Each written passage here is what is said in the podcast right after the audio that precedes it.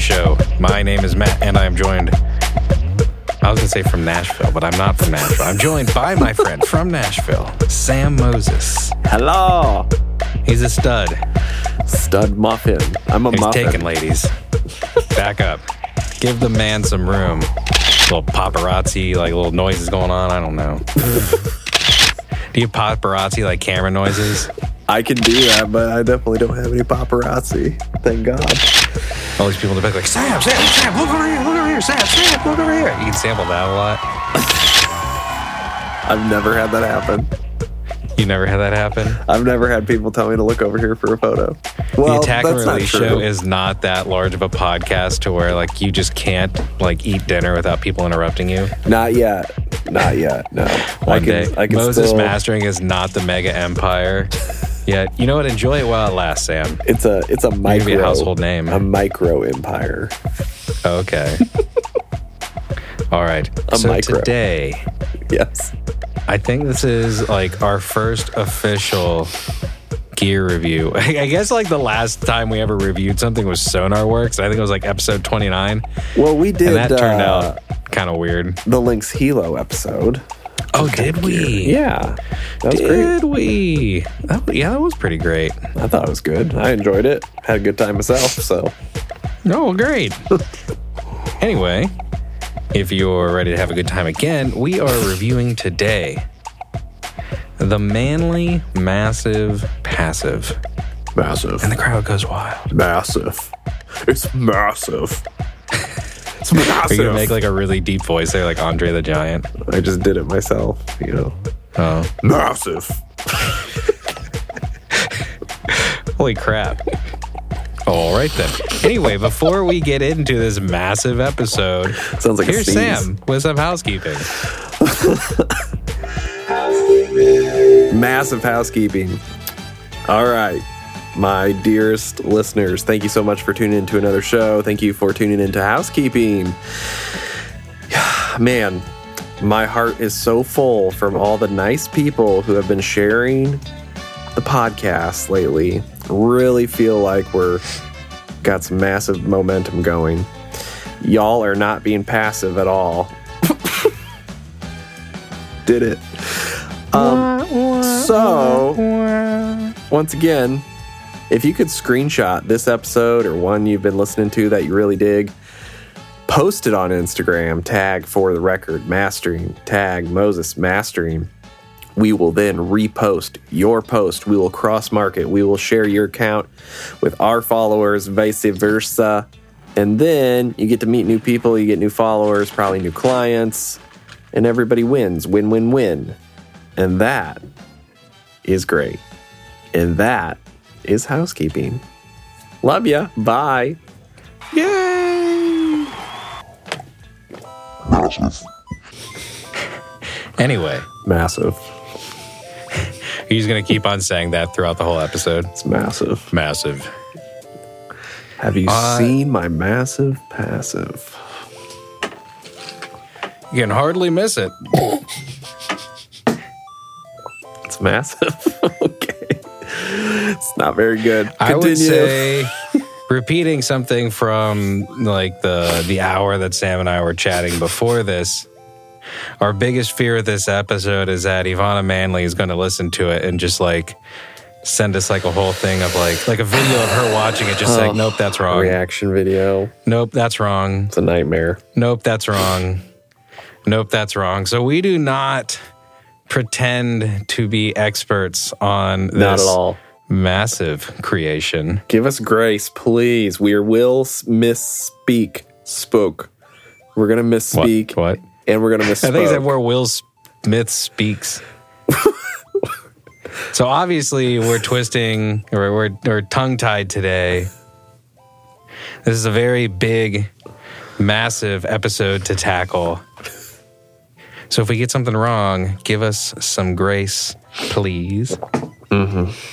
Anyway, mm-hmm. Sam, what is the massive passive? the massive passive. I want to start this episode with a quote from the manual Oh, about the massive passive, which is an equalizer. The quote is the first, last, and only real rule about EQ, the massive passive, is if it sounds good, do it. Feel free to experiment, enjoy, and please let us know what adventures you are having with the massive passive.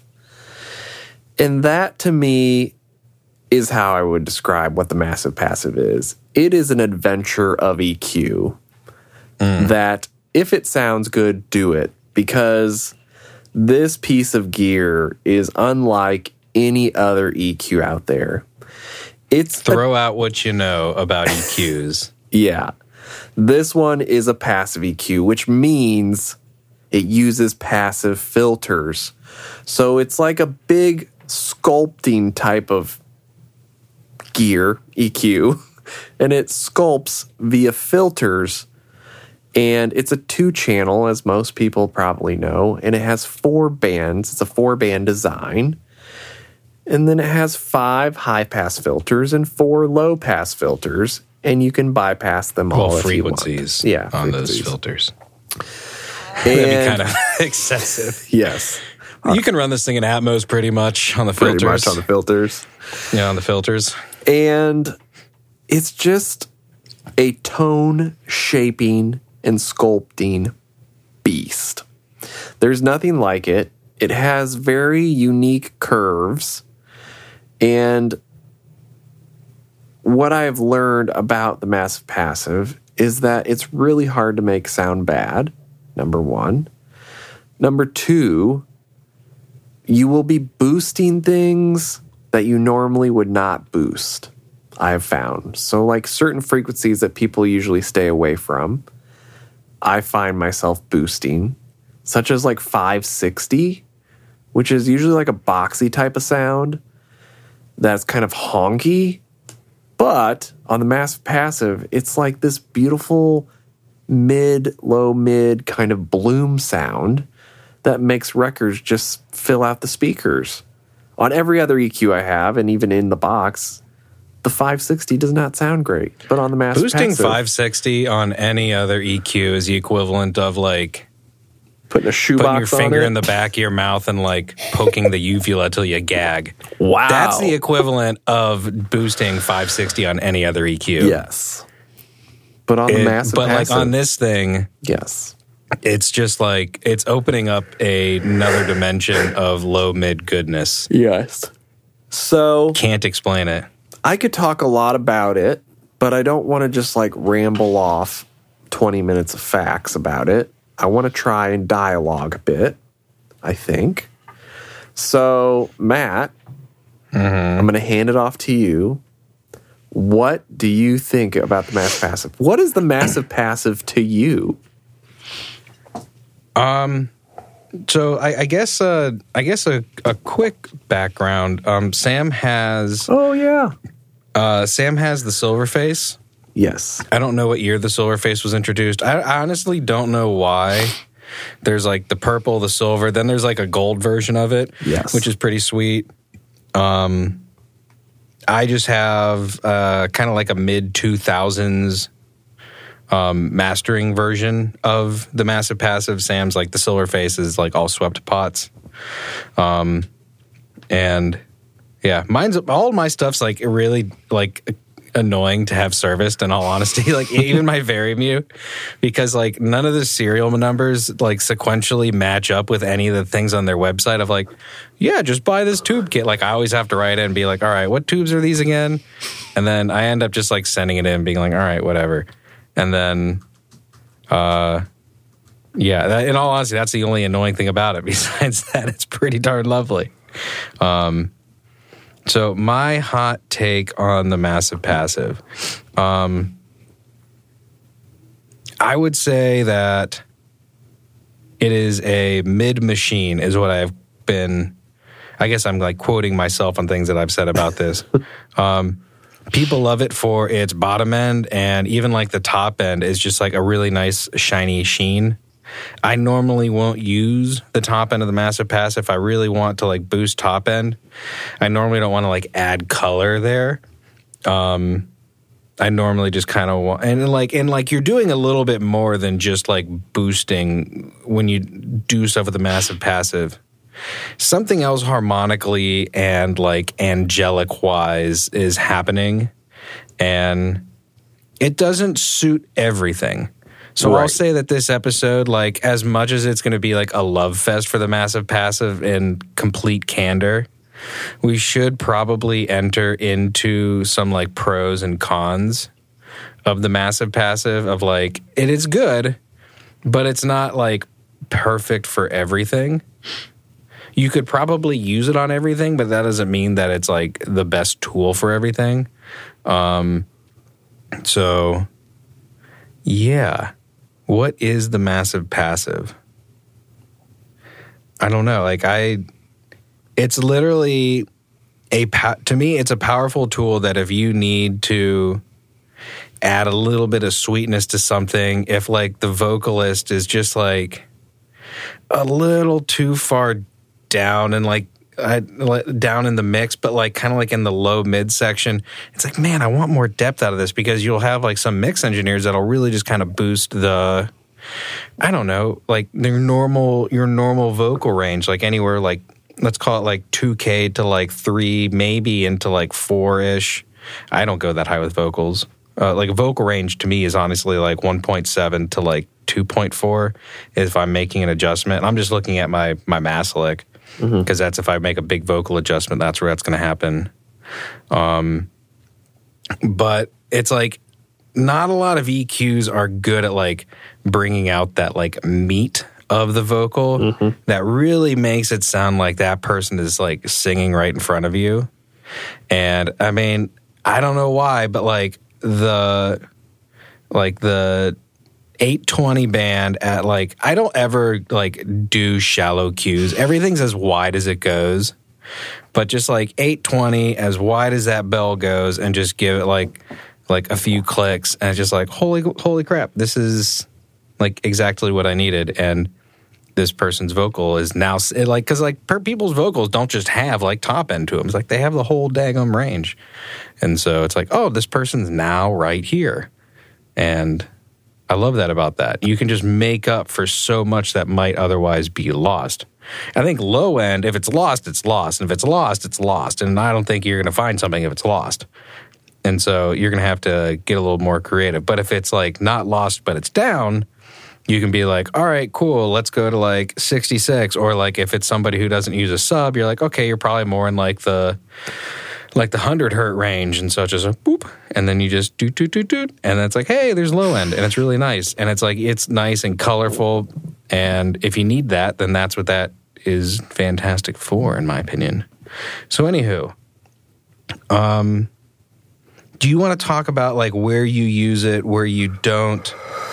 um, how you use it, and then like pros and cons. And like I say all this as like a dialogue of you handing like the conversation back to me in a civil Yes. like manner, and then I hand it back to you, Yes. and we act like we're friends. hmm Yeah, we can definitely attempt that. Oh, great, We can attempt. wonderful, Always fantastic. down to it. Always down to try it out. You know. All right. I'm always up for new things. Let's try. All Yeah. right. So, where do you use it, and where do you not use it?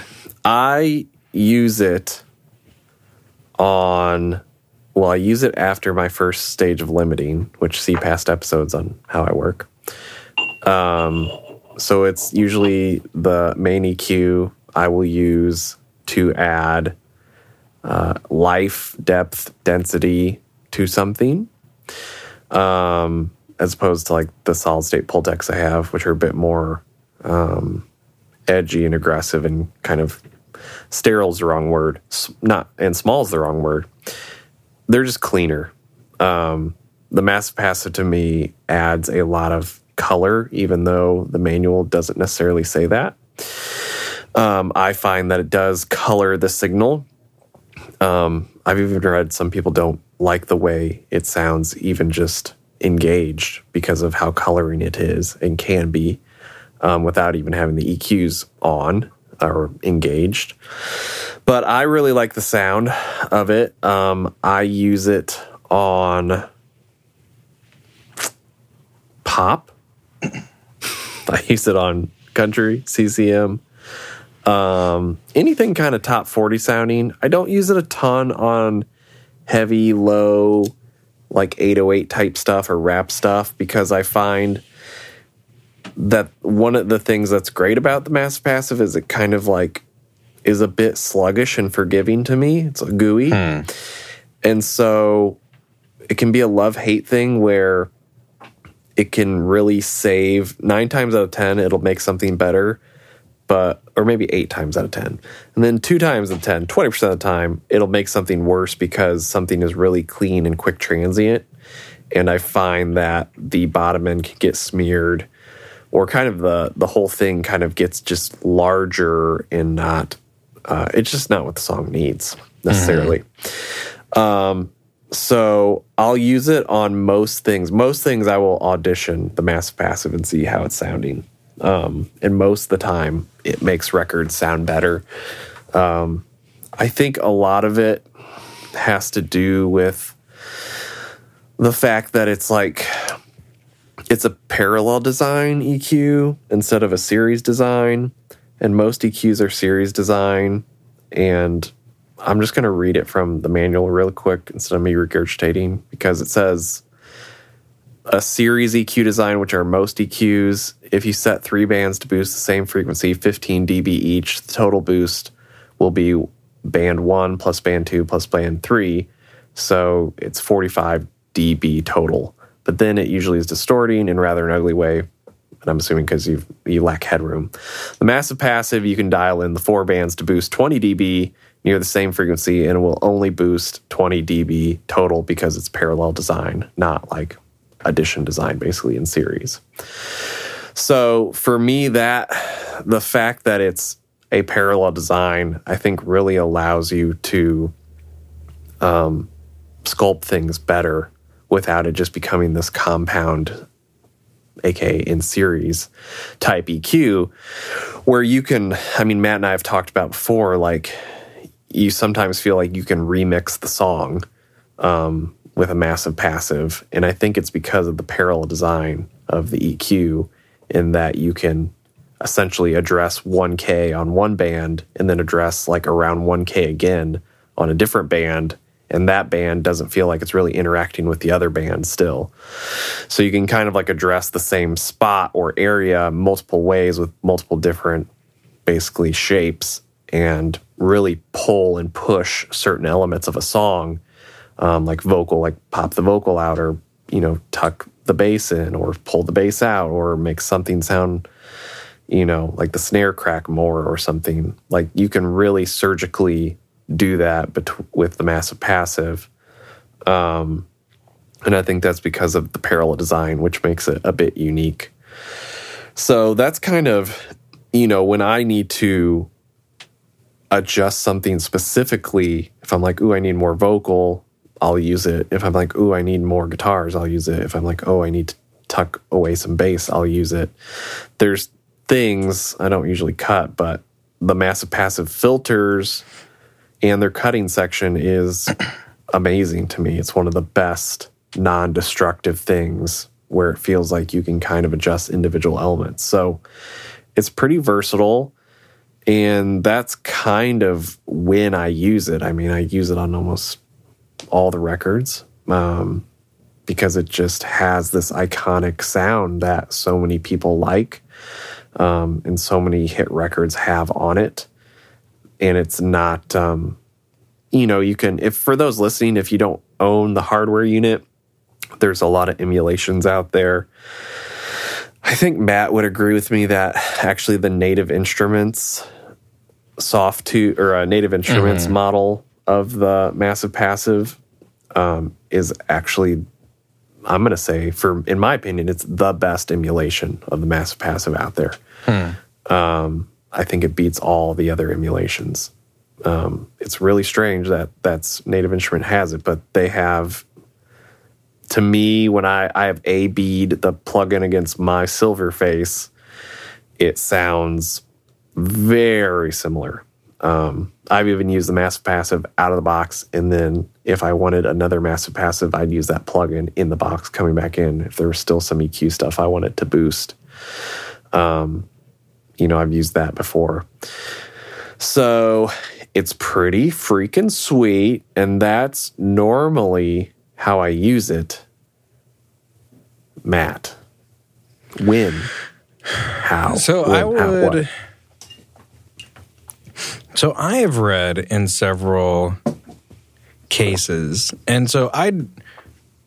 I've never looked into this specifically, but it's like I feel like we both like combed through a lot of stuff online in order to to put this episode together. Yeah.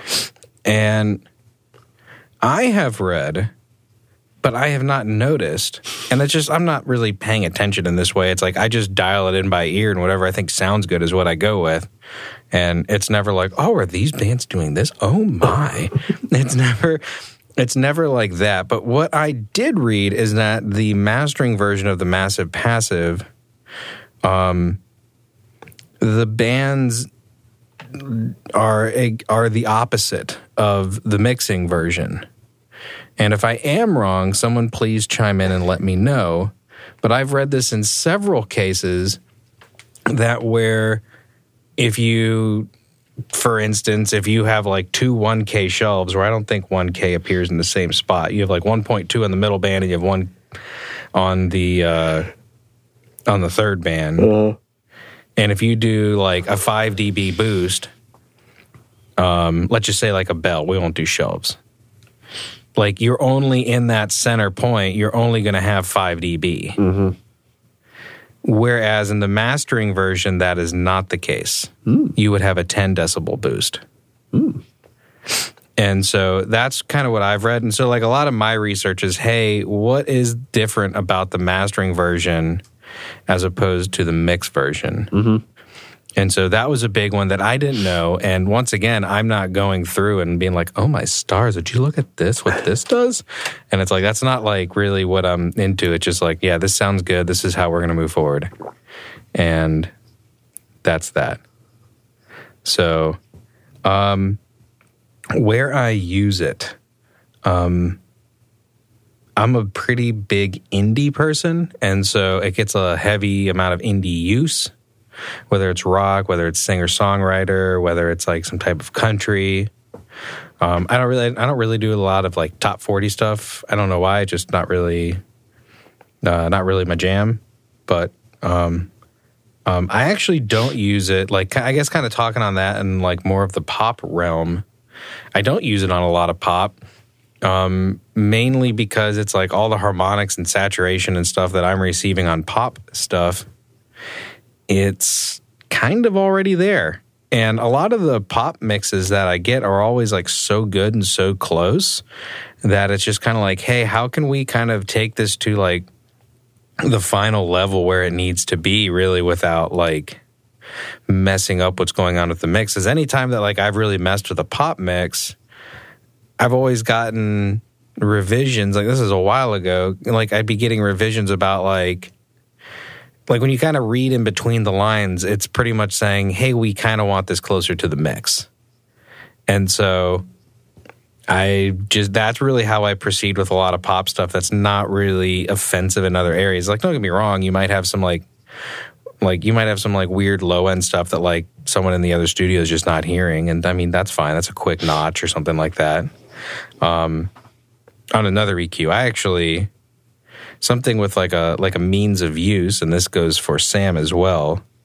Um, this is a for me a boost only machine. I don't think I've ever uh, downwards like attenuated this like like anything with the massive passive. It is for me a boost only machine. And like like even on like the gain staging side of it, it just I don't know. I guess I can say like yeah, I've used the high and the low pass before. I don't use them a lot, so I guess that's like like you're cutting off stuff, but it's like I'm talking about like in the actual like bands, the frequency bands. I've never removed information. I have other things for that. And yeah, just not necessarily really how I proceed. Um, but yeah, just really on a lot of indie stuff. Uh, if I get anything that's like hip hop or whatnot, um, I don't really think it benefits all that much. However, kind of like like a sidestep of hip hop, like if you get into like like R and B, holy shit, that stuff loves like some harmonic goodness and whatnot, and that, and you get the Vari-Mu, and so it's just like this like kind of like gluey, gooey, like tubey, like gorgeousness that like R and B loves. Um, but yeah, really just pops like the only thing like stuff that's just super clean. I really just kind of stay away from. Um, some interesting note though, um, and I haven't been on Manley's website in all honesty until or like I guess since they brought out the the new massive passive with the power supply that's swapped around. And something interesting, an interesting note that I think should be mentioned early on in this episode is blah blah blah. At the very bottom of their page, the best advice is Oh, is that really the best advice? uh okay. It kind of like starts in the middle of a sentence, kind of a weird written sentence. The best advice is before you decide, which in my guess is they're talking about between a mastering version or a regular version, um, about whether to go with a normal or mastering version, is to use the regular massive passive for a session or two in your room. We have seen in the past that the only engineers who asked about a mastering version had yet to try the massive passive, of the regular version. They just say the massive, and so kind of like, mm-hmm. all right, which one are we talking about? Using your previous extensive and extensive, inst- inst- intensive and extensive experience with other EQs may be a mistake, especially if you expect the massive passive to be roughly similar to them. It is not. Please try this first, then decide. So that kind of gets onto my whole thing. Do I recommend the ma- the the mastering version of the massive passive? And I don't know because I think from like what I've seen, everyone I've seen who has tried the mixing and the mastering version, they always sell the mastering version. Mm-hmm. And every mastering engineer I know, I'll have to go back through like a lot of my like friends' little Instagram things, see what they have. But just about everybody I know falls back on the mixing version Yeah. and they all think they're missing out with because they don't have the mastering version and i don't really think it's that necessary um i think it becomes a little more necessary say like on the Vari-Mu um but is the recallability on the mastering version of the eq is it actually better? Um and so like one of the only other like re, like differences that i can really take off of the like at least on like face value the mastering version is that it has these like little detents. And it's kind of like this uh like spring and cup and like little like ball bearings that essentially this from what i can tell this little cup jumps over. And those are your detents. Well every time i've ever sent this out to be serviced like the zero detent is always like not at 0 mm-hmm. and so it's just like, well, this just took like something that's like a kind of cool concept because it's like it's essentially a stepped switch. But because you put little ball bearings that like the switch jumps over, you've created detents. So it's a really clever way to create a detented switch. But every like I said, every time I receive this back, the detent isn't always at like where they call zero. Now when you measure it, it's pretty close, but just as far as like workflow goes, you like you just kind of like measure it and you're like okay well i just want to make sure left to right like it's not the exact same starting position so that can get kind of a little bit weird um it doesn't really affect workflow. It affects kind of like okay how do i take my notes? And so just as far as like how i use it it's kind of a little it, it, it it's it's gotten a touch vague to where it's like maybe i because it's like is this a complication that really needs to be there? Because if i just got a regular mixing version of it then i wouldn't have to worry about this issue. I would just probably set it to like one of these little dash amounts and then just count up how many dashes that is and then just write that down in my notes i'm assuming that's what you do That's exactly what I do. and so like the like as far as like the gain on the mastering just goes to 11 where yours I think goes to 20, which I've never used even close to like a quarter No, I've, I've used. Uh, I, I don't think I've ever used half of the value, but I do. I mean, I'm I'm normally like two or two or three, maybe four clicks. Um, but that little complication kind of makes it be like, man, is the mastering version actually worth it? So I don't know. And then you and I were talking about like some of the different tube differences and stuff like Yeah. that, and so I guess we're kind of getting into pros and cons now. Yeah, and I want to touch on the tube thing because I feel like it's something that people have debated. What is the difference between basically the silver and the purple and the mastering and the gold? And what I gathered from my research, and so I could be wrong, is I was able to gather up the manuals from all the different versions via internet, and I compared the guts section, which is page 17 of all the manuals. It's called the guts. And in the guts, you can see the differences between the years of massive passives. So, from what I gathered, and this could be wrong, is it was like from 98 ish to 2004, the silver and the purple were being made and the mastering version. Then from 2004 to 2020, it was just the purple regular one, the gold, the mastering version, and then they made the rainbow version, I think in 2020. But in 2020 and beyond, they changed it to that new manual uh, Manley power module and added the ground lift with it as well to clean it up a bit. But a lot of people ask, and I asked for many years, and I found this uh, out when I bought it. Is like, what's the? Is there a difference between the silver and the the purple one? And really, the only thing I could find in the guts is the tube lineup is different. So the silver has 64 14s um, and 57 51s as the gain tube. And then post 2004, you were able to use 54 14s, 12 BH7s, swap them in and out. And then for the um, gain tube, 57 51s and 12 AX7s. And then within that, the mastering version, and this is in the manual, so I'm just reading the manual of the mastering version. The gain tube on the mastering version is a 12AU7, where the gain tube on the regular version, so the purple one, is a 5751, which is the same as the silver. So there is some different, um, also in the 2014 one or 2004, there was an AC volt change added, which let me be honest, I don't know what that is, but it's something. Well, it was moved. It was moved in where it's placed, um, according to the manual. So there are some differences because over the years and discussions with people, some people have said, "Oh, I I used this one silver one at this studio and it was amazing. Then I bought one and the purple one and it sounds totally different. Or I bought the this one and it sounded totally different. And I think there's a lot. Um,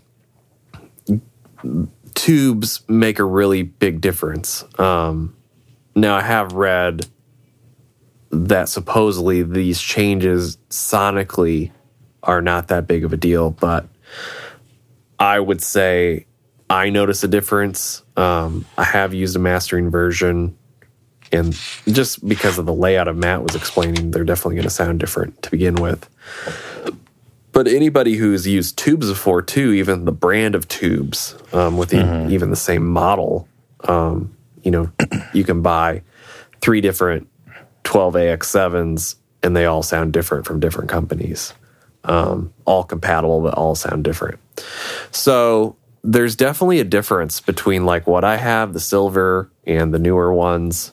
Um, you know, I really like the one I have. I think the one I have is special, but you know, I'm just biased towards it. I think it sounds fabulous.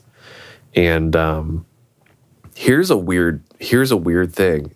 I have never changed the tubes in mine, and it hmm. is f- almost five. I've I've used it for almost five years, and it has hmm. the tubes are. You're gonna jinx it, buddy. That's fine. Like fine, but like I have not replaced them. They have not gone out.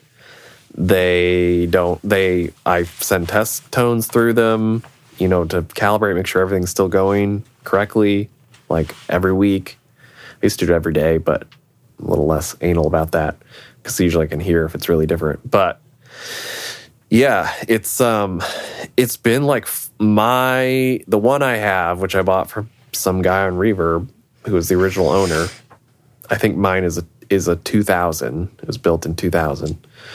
Um, it's just been like a tank, and I've had no issues at all. So, but those are just some of the differences between the models. Once again, I was reading from the manual. I've never seen anyone compile all the manuals like I did. Um, so I could actually, if you're listening, I'd be happy to send you the PDF I put together of the guts comparison, if you're curious, because there's nowhere else online I found anyone being able to lay out the actual differences. There's a lot of hearsay talk, and then there's a lot of people who are just like, "There's no difference at all." There's definitely a difference. And it's like, well, let someone go look. Right. So there is a difference. Um, if you're curious about that, I can send you the PDF. DM me on Instagram, most mastering. I'll send you the PDF. It's just a page of the three guts comparison with the years by them. So, um, so I want to bring that up because I think that's important um, and part of the sound. And if you're thinking about buying a massive passive, know that there is a difference between the models and they could all sound drastically different depending on which one you buy. Um, I would suggest. I mean, you wouldn't know. Yeah, in theory you wouldn't know, but I would suggest. I mean, you'll never know unless you like have two of them like hanging out. Right. I was just gonna But- say, if you find one that you love using in a studio or something, ideally you'd pop the top grill off and see what's in it, so you could put the same tube brands and whatnot into yours if you bought one. Um, because I know that for a lot of people, that's what I'm saying is like someone if you buy one used, you could have who knows what tubes are in there. Um, compared to the one you used that you fell in love with. So Or like how old they are. If, yeah, like, yeah, they like too. just switched them out. It's like you might want to burn them in for a little bit. exactly. Cause it's like you ever play like a guitar, like a tube amp on a Mm-hmm. like like with a guitar that it's like the tubes aren't broken in and it's like super like sharp and kind of Right. like this isn't pleasant. Right. It's like let those tubes burn in for a hot minute and not a hot minute, like significant amount of time and everything. Oh, and it's like also it's like super variable too Right. of like like letting everything kind of like gel for a little bit. It's like you ever turn on one of those like fluorescent lights and they're like super like I don't know, kind of weird. yeah, and they it's go like, like a, yeah, and it's like but like after like a little while they kind of like chill out and like stabilize. It's like you're dealing with like a mechanical thing. You're like throwing like electrons across like like little tube grids and stuff, and so it's yeah, you got to let, let stuff kind of find its natural like symbiosis, symbiosis, whatever that's called. So, do you have any like tips or tricks or secrets with the massive passive that you would like to share? I mean, Moses mastering isms. always be boosting. Um, I mean, my favorite go-to frequencies: forty-seven on like the low band, 560 Mm-hmm. on the one next to it. Uh, let me see here. Sh- shelving, shelving, or uh, bell. Sh- shelving, always shelving on everything. Really, you're always shelving. I'm always shelving. I shelf everything. Dang. Always. Never not shelving. Always wide band as well. Bandwidth fully to the left. Um, no filters usually overall for most songs. If I'm doing a like an old school lo-fi thing, I will filter out bottom and top to make it sound very tight and old school. Um, one one K is amazing. Sixteen K. Let me look here real quick. What is that? Yeah, sixteen K. 12K, 16K, 27K on the far right band. Uh, great place to start is like up three on all of them, boosting all three as far as the gain. So those, Three little lines. yeah, three little lines. If you have the swept version. Yeah. Um, I mean, those are where I start. Like, I'll usually start with 47, 560, 1K, 16K. I guess, yeah, my detents land on the lines. Yeah, with all shelves. I don't. I mean, that's where I start. Like on every song, I'll just pop that in. I have like Sam's default preset on the hardware. It just sits there, and then I'll move it from there. You know, it doesn't always work, but those frequencies with all shelves seem to add life to to everything um, I do. So that's kind of my my go to start preset. If they ever made a preset for Sam, that would be it. Of of Sam's uh is it louder or is it better? um but yeah, outside of that, like it's really I found a lot of luck in in using a filter um like if I use the like low pass filtering. I was trying to see the numbers. I can't from where I'm laid. I'm laid back, chilling here. Um, if you want to have working, like, Sam. yeah, if you want to like really have nice top end without it being like too hyped, you can engage a, a low pass filter and then crank, you know, 27k up a ton into like an 18k filter and it creates kind of like a much better, cleaner top end air to me. And that's something I find. I think a lot of people don't use filtering in general. They don't understand. They think it's like dumb or not important. But so much of so many of the records, especially like with vinyl and stuff, the way it's cut, you know, they have like filters on them when vinyl is cut.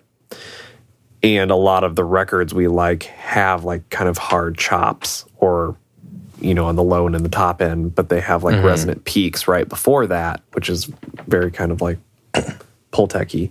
um and we like that sound a lot um i would say. And so you can kind of recreate that with the massive passive so tha- that's kind of i call it like my my vinyl setting is kind of my thought of how it sounds. Like vinyl has this very um, bright and airy top end to me, but it's never harsh, and it actually doesn't really extend to me past like 18k.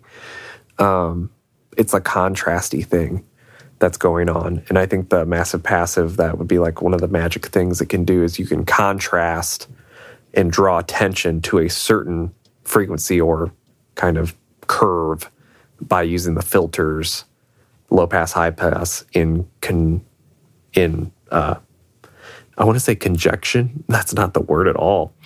Um, you can use those filters to help shape with the the bandwidth or with the um, with the bands. Sorry, I made a mess of that.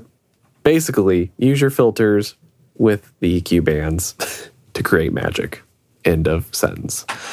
Um, but yeah, that's kind of what I. I mean, I would just go back to like how I started was if it sounds good, do it, and that if you want to learn something in general, just read the Massive Passive Manual. Matt and I were kind of talking about that before. Of like, there are tips in there about how to approach music that should be in like a book in my opinion.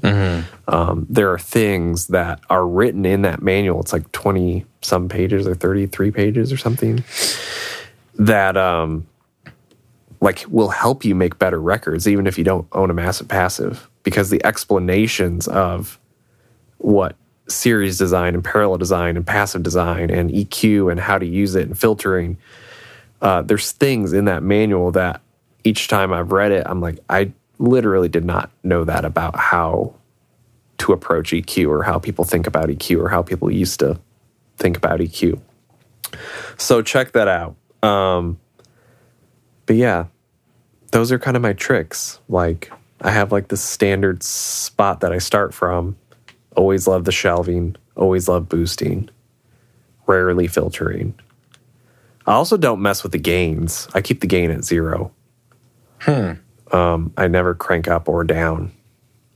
Never. I've never, ever, ever, I ever, feel like ever. cranking down, you lose like character. It's not just like volume, but it's like there's a character loss. yeah, I literally have never, ever, ever, ever made a record in the last five years with this thing where the gain has not been on 0 So that's probably part of m- my sound. so anyway, um, hand off to you. You got any secrets, tips?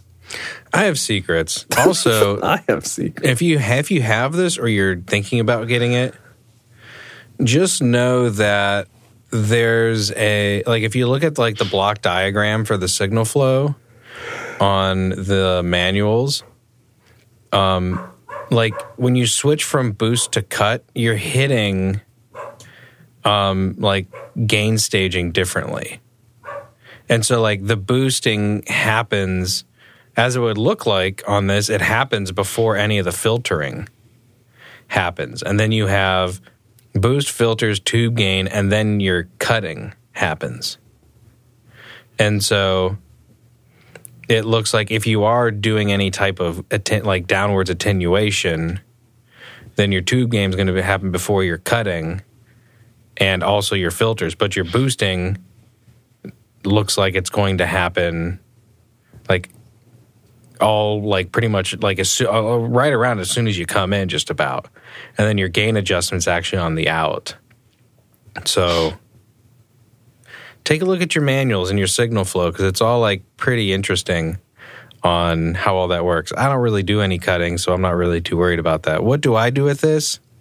Um, if i do anything in the low end 47 is always a bit too low for me i'm kind of turning my mic stand so i can see around to these fancy looking numbers um 47 is always a bit low for me. The 68 I like a lot, and 100 is if like I know that there's some low end, but like 60 is too low for it. And so that's like your clients who aren't mixing with a sub and who may not be able to reference low end the best. So that's where I use that. Also, I find shelves kind of, at least for me, um, on the low band, they kind of muddy some stuff up. And kind of running my th- my little guy here through plugin doctor um, on the hardware settings.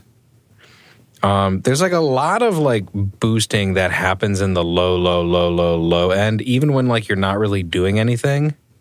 And so like there's like a curve that is present, and I don't really want to like a, like I don't want that shelved up as well. So, and I'm talking like into the infrasonic range, just because like by the order of harmonics, it's like if it's like doing like I don't know if it's got like a like this is like a crazy thing like a 10 dB boost at like 10 hertz. Well, that's a 5 dB boost at 20 and a 2.5 boost at 40 and so like it all and then and then it's like that's before you do anything. And so i don't know if that's an actual figure. I'd have to go in and look at it. It's not honestly that crazy but it's like just kind of like boosting into that with a shelf. It's just like that's going to go like just down. It's like well without like a filter on it like ah, that might get a little hairy. So i generally will stick to bells there. And then on the low mid i'll also stick to bells. Um in all honesty, I really love the whole gambit. Um, I don't think I don't use it a lot, but 270 is really tasty. Um, whatever that one in the threes is, 390, and then I think 560 is like the one at dead noon. I like that one. That one I normally will f- like have a mental fight between that and 820. a bell at 820 really just brings out some nice like vocal meat. Um, but like if I don't need that and like there's like some extra foundation that could be happening in the the mix, I'll uh, I'll boost in the 500s if the 800's not necessary. And I mean, I'm a sucker for a 1K shelf with this um, on the third band. Mm-hmm. Um, that third band pretty much is always going to be set to 1K. Uh, how much I don't know, and like it, it made like I may not even use these bands on on certain um, on certain material. It's just like kind of like my go to, and then it's like okay, well let's just kind of see where we're at. As far as like the last band, I honestly don't do much with it because, and this is going to be one of those examples of like, I say this, and then as soon as it airs, like the next however many weeks, I'm doing everything with it. So, but normally, if I want any like, um, if I want any boosting in the top end, I'll do it on the Maselec because the Maselec on my Manley backbone is set to channel two which two and three can pop into MS mode. And so if I'm going to do anything on the top end, I kind of want that to be separated. So it's like I might get some stereo goodness there. Or maybe I just want to put that sparkle on the sides and not on the mid.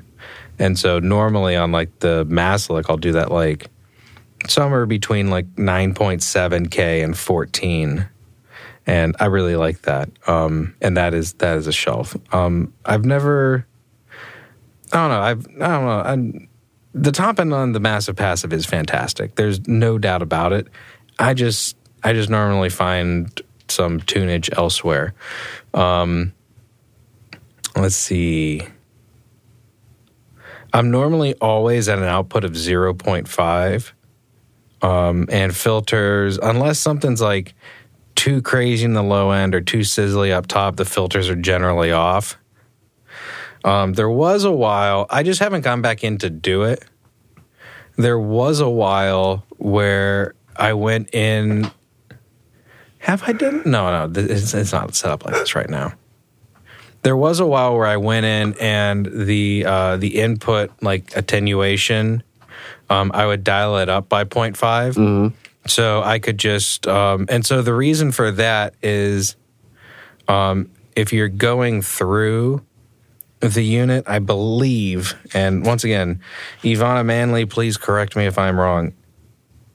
I, I, I wrote this down to what I think it is. I need to look it up in the manual. I think you're only hitting the input amp and the output transformers. And so you're not actually hitting any tubes, but you are getting like a little bit of cool vibe. And so even if I didn't want to do anything with the massive passive, but just have it on, um, I used to just like insert it and then you just get like 0.5 dB into wherever you wanted to go next. So just like a little bit of gain staging. And if I didn't want it, could, I could always crank it down, but I never really liked how like I never really liked subtracting gain from the massive passive. It just like thrives on like more juice. Mm-hmm. So that's like little tiny things that I've done with it. Um, I might go back and do that, but also know like when you start screwing with stuff like that, like tubes over time, like will drift. They are like relatively like so long as they've been on a while, they've been able to heat up and do everything. They are pretty like solid in like holding um like values and like how they pass signal and like how locked onto one another they are.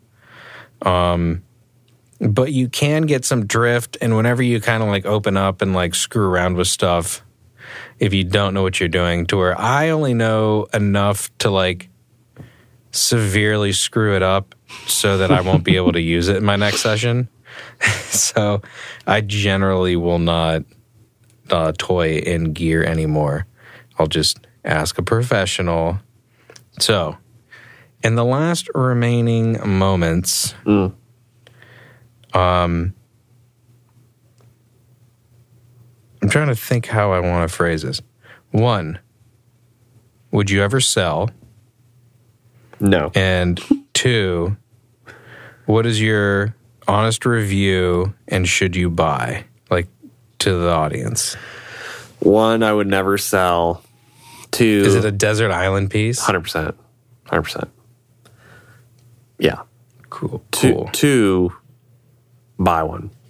Hundred percent. Save up the money, buy it. You can always sell it if you don't like it, probably for more than you bought it for. Um, yeah, that's what I Especially would today. do. Yeah, but I would say I was telling some mastering guys this this past week that I was talking to about the Massive Passive was that, and I'll keep this brief. Try to. I I have a sound like my mastering stuff has a sound, and a lot of that sound has to do with my gear. And a lot of people say no, it's not the gear, it's the ears, blah blah. It is part of the ears. It's also the gear. If you took away some of my gear, there's a lot of records that would not sound to me, in my opinion, because I would know the difference as good as just being in the box because I've A-B'd it.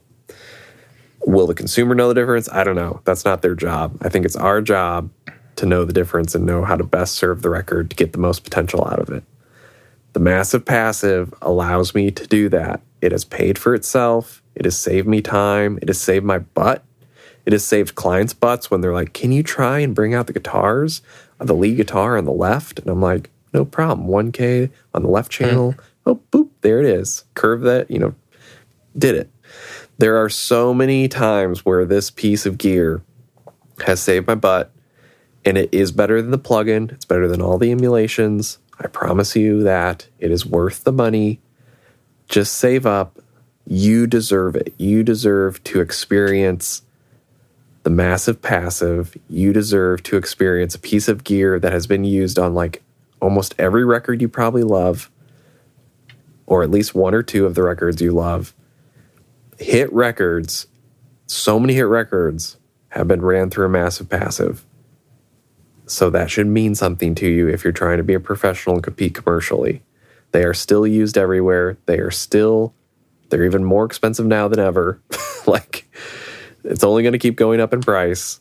Um, there's a reason why they still make them, and they've been making them since like the early 90s, maybe even earlier. I don't know when the first one was. There's probably some sweet beta versions out there they own. Anyway, would never sell it especially not the silver face one because I think it's magical. Um, highly recommend buying one. I would buy it again and again and again. End of story. What about you, Matt? All right. um, uh, blah, blah, blah, my response would be 100% buy one. Um, I don't think there's ever a bad time to buy a massive passive. Um, and people like look at gear like fin- like with weird financially like financial like goggles. And it's like, while you should, it's like you're looking at it as like buying a shirt or buying like a six thousand dollar pair of jeans that's gonna like wear out and stuff like that. Like you're not looking at this like a business decision. And I feel like that's where a lot of people kind of go go astray because it's like I have like a like a friend who in town, and him and I will just kind of like joke back and forth, be like, "Dude, you should buy this board," and he's like, "Oh, it's a lot of money," and I'm like, "Not really. It's just like a company car." And he's like, "Oh." Yeah, it's not really that expensive. I said, except this company car doesn't depreciate and it's going to make you money. Like not like Uber or Lyft money or like DoorDash money. This is like like real like moolah and it's going to make you sound better. Um so I would say the massive, my massive passive legit paid for itself within like a few months. Yeah, I agree. And so it's not like you're going to get this and it's like, well, I guess I'll wear these on Tuesday. It's like, no, you can use this on just about everything. Um, do I think it's the first piece of gear you should buy? I mean, I don't think it'd be a bad buy. People would be like, no, you need something more transparent. But it's like, but really, I mean, this is pretty. If you want transparent and you're like, oh, only got a few pieces of gear and you got to make everything matter, make every purchase matter. I don't think you're going to buy a massive passive and be like, oh, boo hoo. Right. It's not transparent. It's like, if you want transparent, you can do that in the box. So I don't think there's anything wrong with hopping into a massive passive early.